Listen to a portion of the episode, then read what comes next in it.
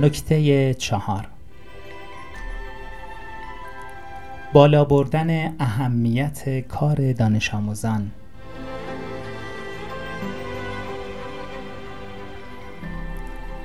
اغلب دانش آموزان مسیله ساز دارای خودباوری پایینی هستند و توجه کمی به ارزش و بهای کار خویش دارند.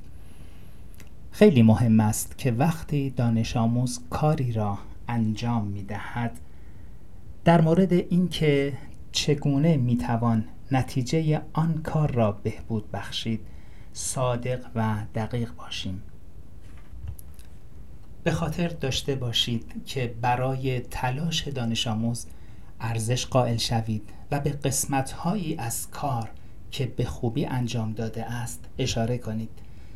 شما شاید تنها فردی در زندگی آن دانش آموز باشید که شانس دادن بازخورد مثبت به او را دارید. در آغاز ممکن است با دانش آموزانی مواجه شوید که تحسین شما از کار خود را باور نکنند. کنار نکشید. هر پیشرفتی را هر چند کوچک بی توجه به کوچکی آن ستایش کنید.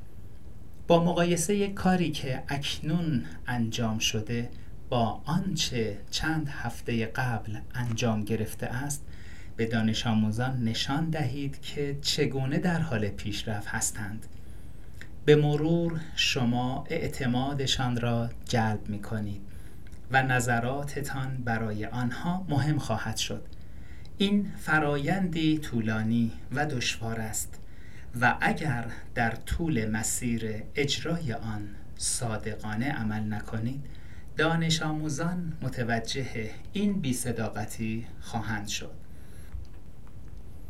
در آخر به خاطر داشته باشید که هر قدر هم که یک جلسه بد پیش برود جلسه بعد باز هم به سراغ آنها بروید و دوباره در مورد کار آنها از خود اشتیاق نشان دهید آنها به زودی به خوی تسلیم ناپذیری شما عادت خواهند کرد.